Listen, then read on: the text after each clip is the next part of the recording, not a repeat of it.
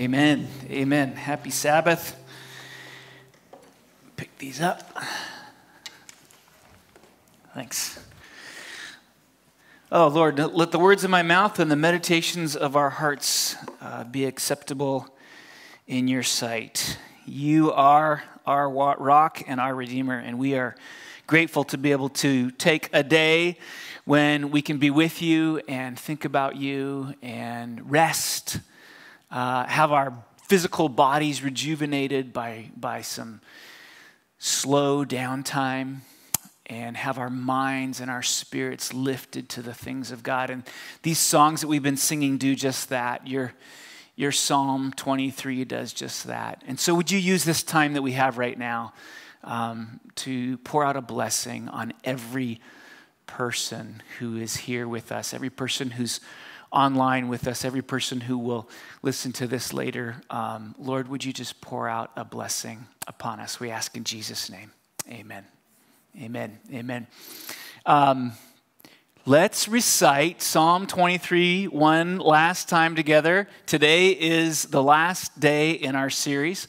So, um, if you've been working on it, I hope that you are getting closer and closer to being able to say, this whole chapter uh, from memory. Remember, um, we are trying to deposit in your mind, heart, and soul some powerful truths that you can carry with you every day of your life that, that will shape you, shape your thinking, encourage you, rescue you in moments of distress and strain. This is the gift that God has given us. Somebody prayed, Rebecca prayed this morning as we were just preparing for the service. She prayed, God, thank you for Psalm 23. I visited with somebody uh, this week who lives far away, and first thing he said to me, Oh, I am enjoying this series on Psalm 23 so much. This psalm has power in our lives. And so, um, we are grateful for it. I'm kind of sad that we're coming to the end of it. Um, but uh, hey, we'll, we'll circle, circle back at some point. So here we go. All right. The Lord is my shepherd, I shall not want. He makes me lie down in green pastures. He leads me beside still waters. He restores my soul. He leads me in paths of righteousness for his name's sake. Even though I walk through the valley of the shadow of death, I will fear no evil, for you are with me. Your rod and your staff, they comfort me. You prepare a table before me in the presence of my enemies. You anoint my head with oil. My cup overflows. Surely goodness and mercy shall follow me all the days of my life and I will dwell in the house of the Lord forever. Amen. Amen. All right. So, you know, certain words and phrases have the power to shape the future. In the beginning, God created. The winner is. uh, the diagnosis is, right? It's a girl. I do. I want to submit to you as we finish up and look at the last verse in Psalm 23 that amongst the pantheon of all the amazing phrases, words, statements that have the power to shape the future, you must include this last verse. Surely goodness and mercy will follow me all the days of my life, and I will dwell in the house of the Lord forever. It is a little bit sad to come to the end, uh, but this is our last day in Psalm 23. And we're going to end with these words, which send us into the future with a perpetual hope, a perpetual faith, a perpetual source of strength to meet whatever we experience. So we're going to look at this verse in three moves. The first one is the truth of God, then the clash of reality, and then the way through. The truth of God, the clash of reality, and the way through. So if you've got your finger on the text, go ahead and, and, and really look at verse 6 here and absorb it. Sort of think about each word. One of the things I love about going through a psalm in the way that we have over these last weeks is that we've really been able to pause and think things through. In fact, I'm going to struggle to get through this whole verse even today. And my primary emphasis is just going to be on the first part of it. I think the rest of it sort of flows out of that. So, I, I mean, I tried, but uh, it's just so much goodness in here. Um, so, this truth, surely goodness and mercy shall follow me all the days of my life, it sort of drops into our laps like manna from heaven. Now, in this part of the psalm, we're not in the realm of sheep anymore. So, ever since last week, verse 5, the metaphor has pivoted away from sheep and it's pivoted towards something that's even more intimate and more relational than the relationship between sheep and shepherd. This is a, a friend. God is, is now uh, taking up the mantle of friendship and inviting us, but he's not just any kind of a friend, he's a friend who, who has a grand house, a glorious house and he's inviting us in and seating us at the table. It's, it's sort of like an intensification of the sense of intimacy with God that you already had with the metaphor of the shepherd. Now we're moving into the metaphor of friendship with God. A very powerful friend who holds goodness and mercy. The words uh, are Tov in, in Hebrew and Hesed. Um, Tov refers to sort of the deep kind of goodness that reflects how things are supposed to be. So it says in, in Genesis 1:31, and God saw everything that he had made, and behold, it was very good. That's the same word. And then Hesed, Hesed is, is I, I say this sometimes, it's like a 10 ton Bible word, you know? Uh, you, it's one of these words where it would behoove you to kind of grasp it, to wrestle with it, you know? Um, um, um, write it down in a place. Uh, if you like tattoos, it's a good word to get a tattoo, Hesed, because it is just so foundational to uh, everything that the scripture is about. Hesed is the word that describes God's unbreakable love for his people. Psalm 54:10 For the mountains made apart and the hills be removed, but my steadfast love shall not depart from you, and my covenant of peace shall not be removed, says the Lord, who has compassion on you. So if you have Tov and you have Hesed, really then you have all you need. We started off talking about living a life without want. And it's almost like bookends. The reason, the, the, the fundamental um, reason that you can live a life without want, it goes back to these two words, Tov and, and Hesed. The, the uh, steadfast love of God and the goodness of God. But here's where it gets even more interesting. Uh, finger on the text it says, uh, Surely goodness and mercy shall follow me, shall follow me. And the word follow could actually be translated with a, a, stronger word in English. The Hebrew word for follow could be translated with a, a stronger word. It really means to pursue or to chase down. It can even be used to mean persecute. Right? Yes, Lord, persecute me with your goodness and mercy, please. Right?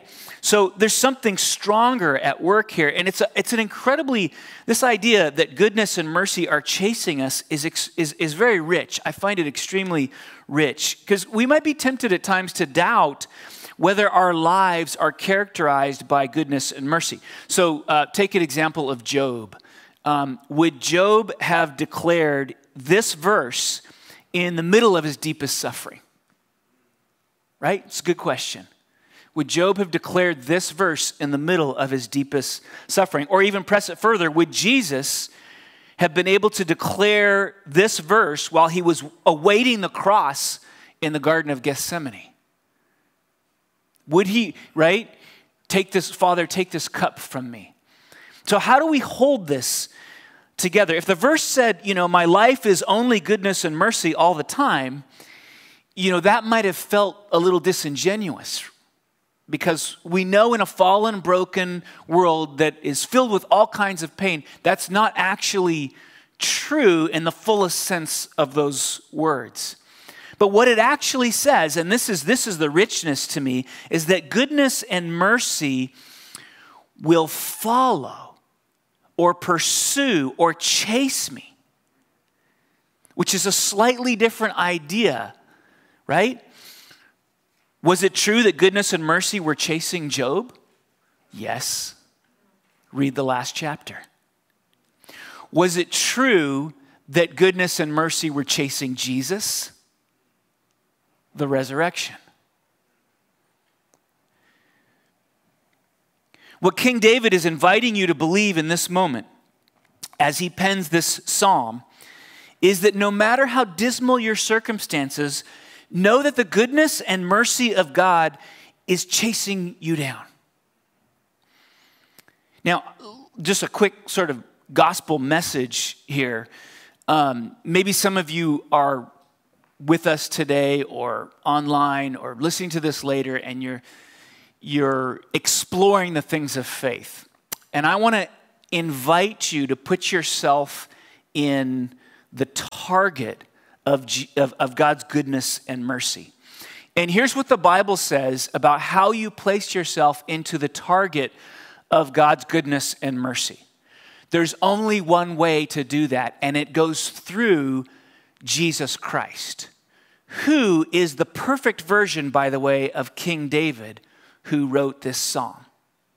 The way into the target of God's goodness and mercy is through Jesus Christ.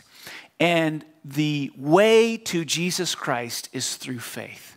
So the Bible teaches us that uh, Jesus, when he, when he did that amazing thing on the cross that I referenced earlier, was doing that to uh, atone for sin because sin separates us from God. And, and in our sin, we are separated from God. We, we don't have this kind of intimate relationship with God like sheep and shepherd. We don't have this relationship with God like, like powerful friend and, and, and friend receiving the love. We don't have that um, because sin separates us from God. But when Jesus went to the cross, he provided atonement for that sin. And the Bible teaches us is the way that we restore our relationship to God, the way we become sheep, the way we become friends with God, is by placing our faith in Jesus Christ as Lord and Savior and saying, Yeah, I need a Savior, and Jesus, you're my Savior. I need a Lord, and Jesus, you are my Lord. So, so everything that I'm saying about goodness and mercy being a part of your life is contingent upon that initial restoration to God. So if you're exploring the things of faith, if you're here and, and you're not sure where you are with God, this is the first step. I don't want to I want to make sure you don't miss it. This is the first step to come to faith in Jesus Christ as Lord and Savior. And what happens then is you are in the target of his goodness and mercy forever. And no matter how dismal your circumstances, again, to say the goodness and mercy of God is, are chasing you down. They are, they're chasing you down. And they might overtake you sooner or they might overtake you later, but they will overtake you. That's the point. You can be sure of it. Today, the Vuelta de España is finishing, which is like the Tour de France cycling race, only it's in Spain. And just this morning, probably about an hour ago, an American won it for the first time in a really long time. So, pretty exciting. Uh, I'm a fan of cycling. And what typically happens in a road race with 100 or so cyclists is that towards the beginning, there's a small group called the breakaway that, that launches forth from the large peloton and tries to get as far as they can in front of the peloton, the larger group of cyclists. And this will go on for 100 miles five or six will be out there. And they'll hope that just maybe they together, working together, can get to the finish line before the peloton catches them. But 90% of the time, the peloton with 100 riders, all this strength, together they're working against the wind, taking turns. About 90% of the time, I would say, the peloton catches them before they get to the line. And sometimes there's this beautiful scene, crazy scene, where you see the finish line, you see the five or six riders who have nothing left and they're just struggling and struggling, and behind them is this massive peloton just chasing them down. And then they overwhelm these cyclists right as they get to the finish line, and, and, and, and one of them on, on the team that's been leading the charge gets to win. 90% of the time, I want to tell you, God chases you down with his goodness and mercy 100% of the time. That's what this text says. He is chasing you down. He's chasing me down with his goodness and mercy. And then we come to the word surely. Surely, in, in the first word in verse 6. Um, the surely and the shall, this is the way I would characterize these two words. Surely goodness and mercy shall follow me. Um, are, this is what br- we bring to the table. These are words that capture David's posture towards the truth that he has presented. He doesn't just say, uh, goodness and mercy will follow me. It's intensified. Surely, there's a word in there, surely goodness and mercy shall follow me all the days of my life. He is sure they're there and sure they're coming. Surely and shall. Essentially, these are words of faith. They're a declaration by David of his faith in God. And this is what we bring. This is all we bring to the table is faith. And the amazing thing about faith, we have this example of one who said to Jesus, I believe, help my unbelief. So you don't even have to have perfect faith. You just bring the tiny little smidgen of faith that you have, and ask God to increase it, to grow it. And that's how you attach yourself to this phenomenal promise. All right, now what I want to do, moving on to our second point, the clash of realities, I want to linger a little bit more with this idea that sometimes the promise of these verses seems so far from reality. Right? You think about your life and, and you're here on Sunday and you read this, and you're like, yeah, yeah, yeah. And then you go out on Monday and stuff happens and you're like, what happened to that verse? I was so excited on Sunday. Pastor got me all riled up. And now, with this and that and the other thing, you know, it's all out the window. So, why does it seem sometimes like this verse is so far from reality? I think if we don't wrestle with this a little bit, you know, our surely declaration of this promise is going to be weakened. We need to wrestle with the clash of reality and the promise of God. We don't want Psalm 23 6 to, to ring hollow. And I'm taking a minute to share with you uh, a personal note right now. Um, and this is by way of saying the clash of reality is real. The clash of reality is real. So uh, I'm experiencing we are experiencing this right now. My beautiful bride, and I'm gonna I'm gonna kind of read this because um, I want to be faithful to what we talked about that I would say this morning. So, my beautiful bride has been in and out. You've noticed, some of you have asked over the last weeks. And we've decided today to be up front and to let you know that uh, she needs some mental health space right now. She's become saturated with suffering. She's become saturated with suffering related to our family. Um, she's be, she, w- difficulties we've faced from her own hurts and from what is now almost 25 years of being a pastor's wife. And as I've said before, um, I think pastor's wife is the most difficult role in the church. I really do. and she's done it for 25 years, 19 in this church, including helping to get it started. So, together, we're seeing signs that strongly suggest she needs to dial everything down to zero. Uh, to enter a time of healing and, and rebuilding.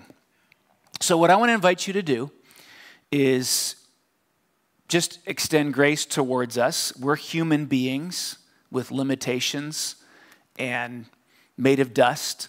So, extend grace towards us, number one. Uh, and then, number two, just to pray for her and to pray for us.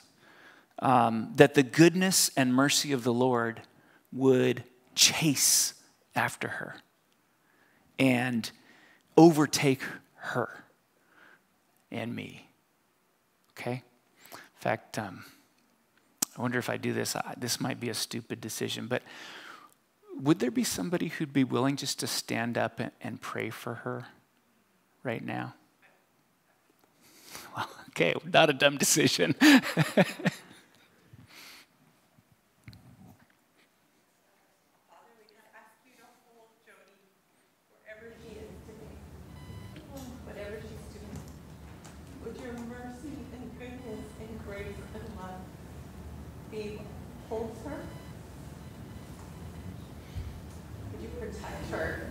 guide her. You the their marriage, their family, their home, their ministry? Would you be for Jody all that she needs and all that she wants? We ask you to protect her today in this very moment and all the days of her life. For you are a good and faithful God who shepherds us, whether we know it holy. Amen. Thank you so much.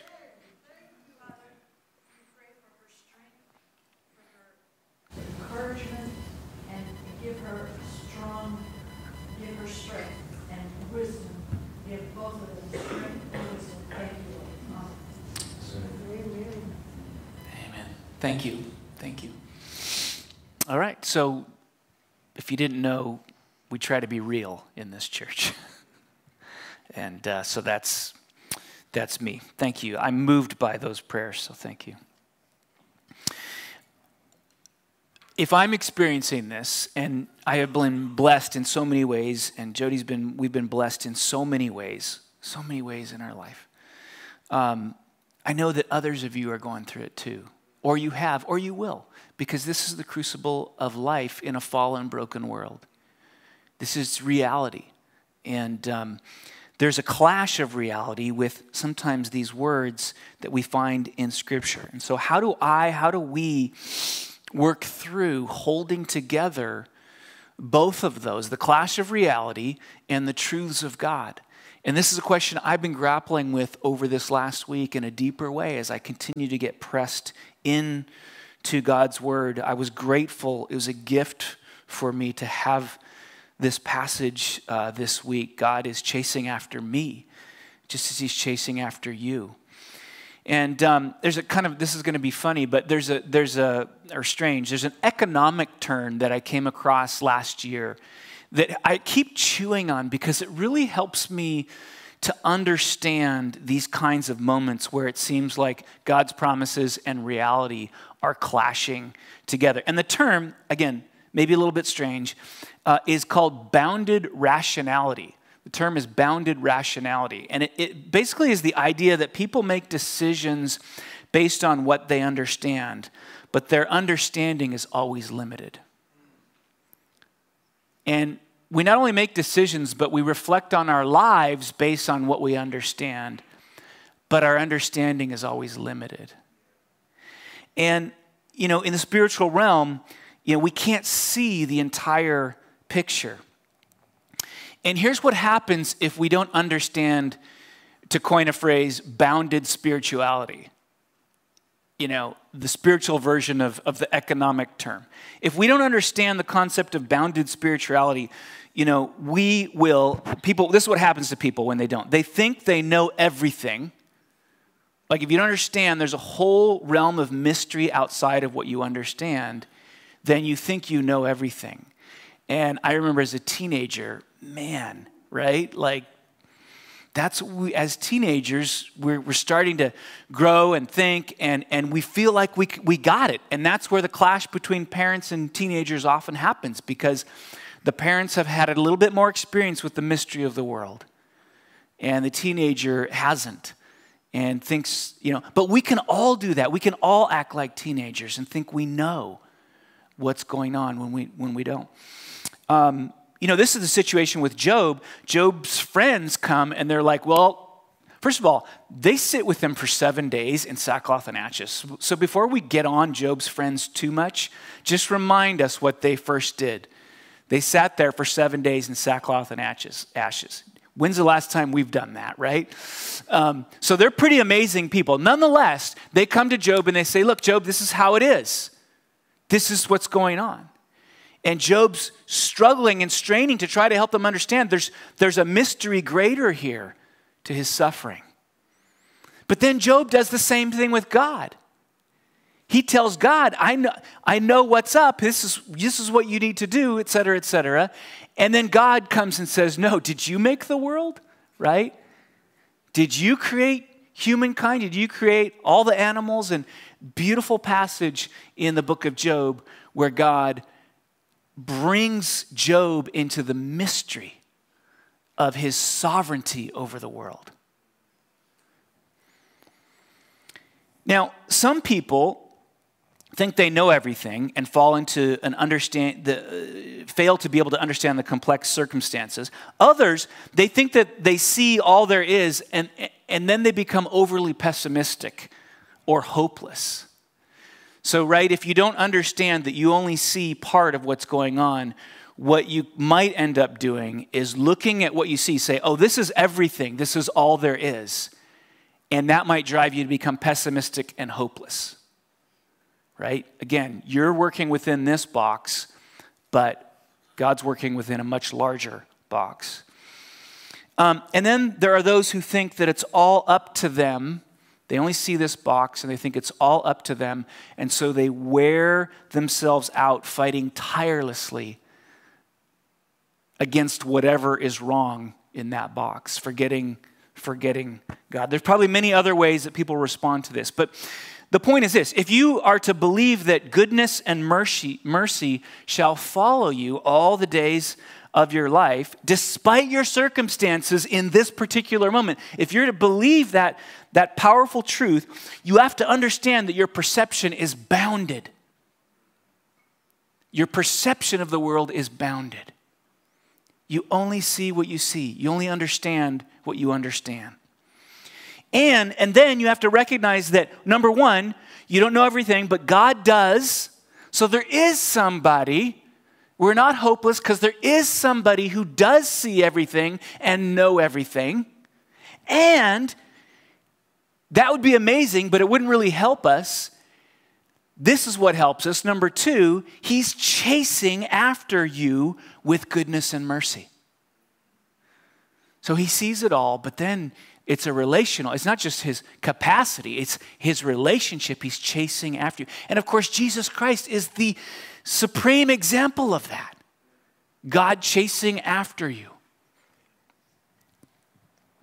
Miguel and I were uh, having a meeting this week, and we were sitting on the couch, and we were just marveling at, um, you know, we've been together for a long time, and marveling at the crazy things that we've experienced and we've witnessed together. And I got this vision that I've come back to uh, a couple of times this week. I got this vision of Miguel and I sitting in heaven someday down the road and we've got the clicker.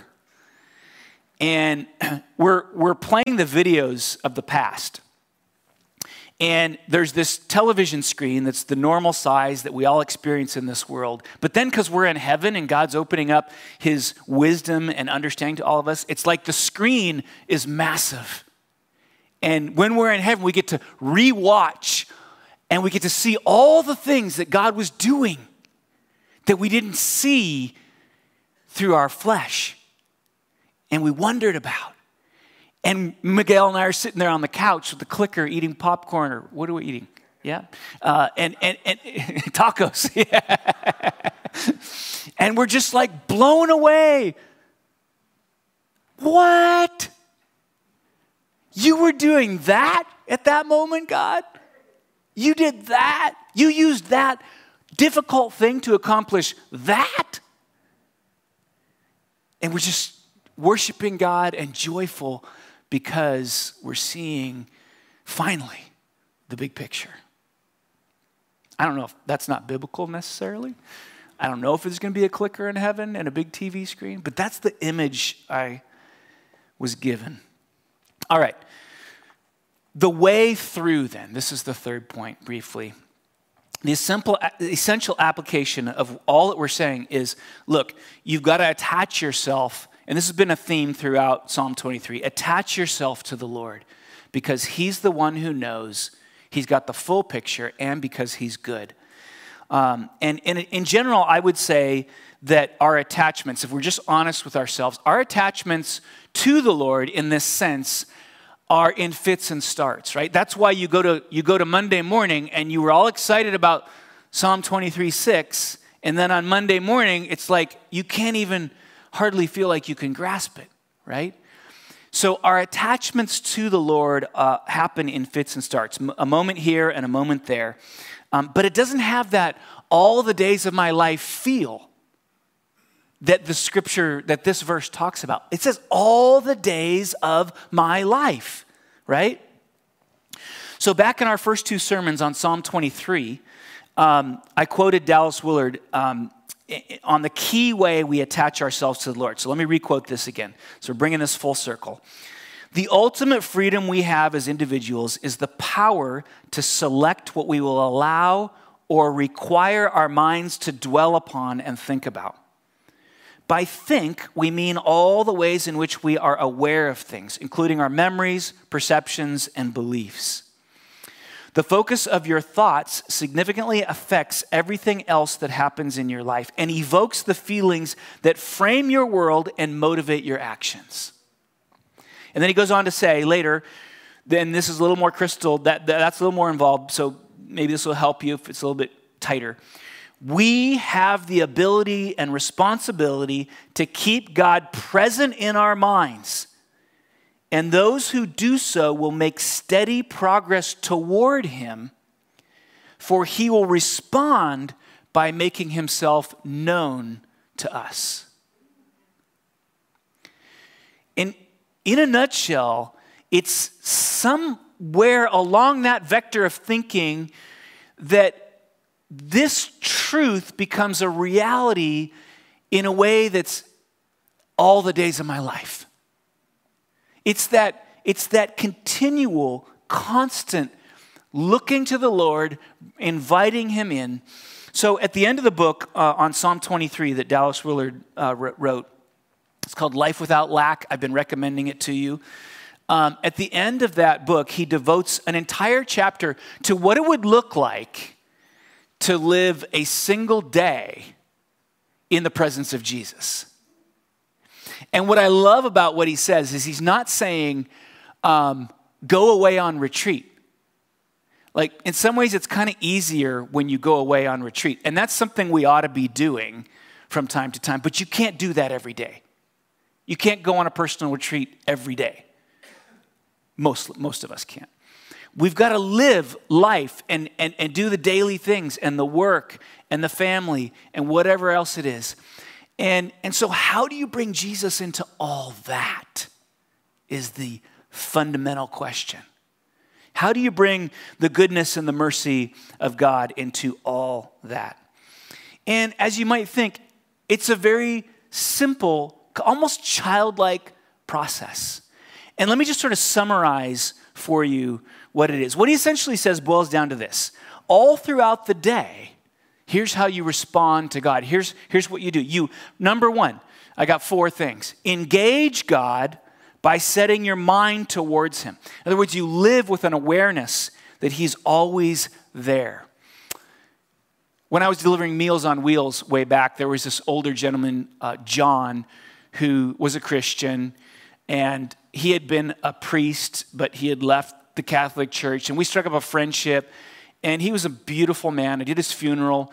Um, and uh, when we would be talking, I never forget, he had one of those, you know, those like really cheesy 70s pictures of Jesus on the wall? He had one of those. And you'd be talking to John, and, and, and, it was like this. Okay, if the picture's up here, I'm standing there, John's standing here. He'd be saying, Andrew, Jesus, this. Like all throughout the conversation, he's gesturing towards Jesus, bringing Jesus into the moment uh, that we're talking about. And he just did that constantly. And the image always sticks in my mind. What is it like to engage God in that way? By simply acknowledging moment by moment that he's present. Number two, own your current state. This is so huge, and I love, I love this concept, and I'm finding it really helpful for, for me as I am trying, I've been trying to live this out um, in the last weeks more and more. Own your current status, your current state. If you're coming in sorrow, say to God when you engage, Lord, I'm coming to you in suffering and pain. If you're coming in anger, say, Lord, I'm really angry right? If you're coming in confusion, Lord, I am very confused. Or fear, or whatever it is. And some of you need to do some work on even being able to name your emotions because that can be a hard thing. Uh, as the joke is, you know, men have uh, one emotion anger, right? I feel something, it must be anger we need to develop our vocabulary of emotions so that when we're talking to God, we can bring with more specificity what it is that we're struggling with. Fear. So, one of the things, uh, and somebody shared this with me, one of the things I do at the end of my day uh, sometimes is I say, I ask myself, what am I ashamed of? What am I angry about? And what am I afraid of? Because those are three that I really wrestle with. And so I ask myself those questions. And and then I can say, oh, it's that, it's this, it's the other thing. and I can bring that to the Lord. Now I've got a name on it. So own your current state. Number three, ask for help. Simplest thing, like a child. You know, be honest when you ask God. So I've identified my, my anger or my fear. and then, God, would, would you help me? Would you help me? And sometimes you can't, like, you want to do the right thing and you don't even you don't even feel like you want to do the right thing. So it's like the endless regression. You say, God, help me to want to do the right thing. There's no question you can't come to God with, right? You just keep peeling back the layers till you get to the core of what your need is. And then, lastly, you wait. You wait in the knowledge that goodness and mercy are pursuing you Sometimes it's like an appetizer that God gives you. He'll drop in your mind uh, a scripture or a thought or a, a, person will call at the right time or an image um, to fortify your soul. Um, I was wrestling with something this week and I followed this and brought it to God, and it was like, all throughout the week, I had this, this picture of Jesus, and you know, um, you know, like when Peter's walking towards him, he's like, "Keep my, uh, keep your eyes on me." Right? Just look into my eyes. Right? And so I, that image was so powerful for me. Um, and God will do that. He will fortify your. Sometimes it'll be an appetizer, which is to kind of hold you over to the main meal. But then sometimes it'll be the full meal. Radical change of circumstances in your life. And ultimately, there will be the most radical changes of circumstances in your life as the kingdom of heaven comes in its fullness. So the point is this is that nourishment is available and it's there for you all day long if you will engage and own your need and ask God and then wait. Own, engage, own, ask, and wait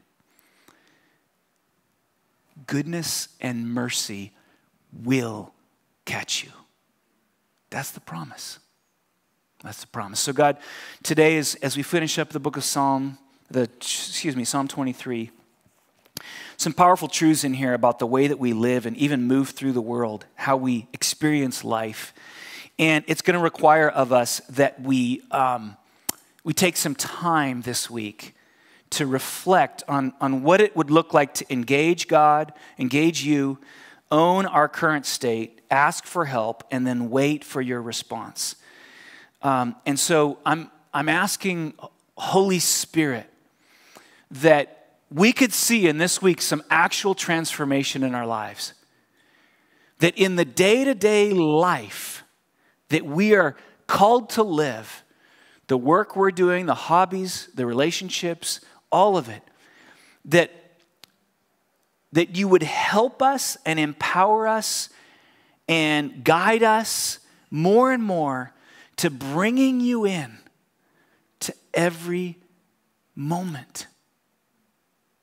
We know you stand, your posture is towards us, and your goodness and your mercy are pursuing us. So we thank you. We thank you that we live in a world where that's true. We pray this in Jesus' name. Amen.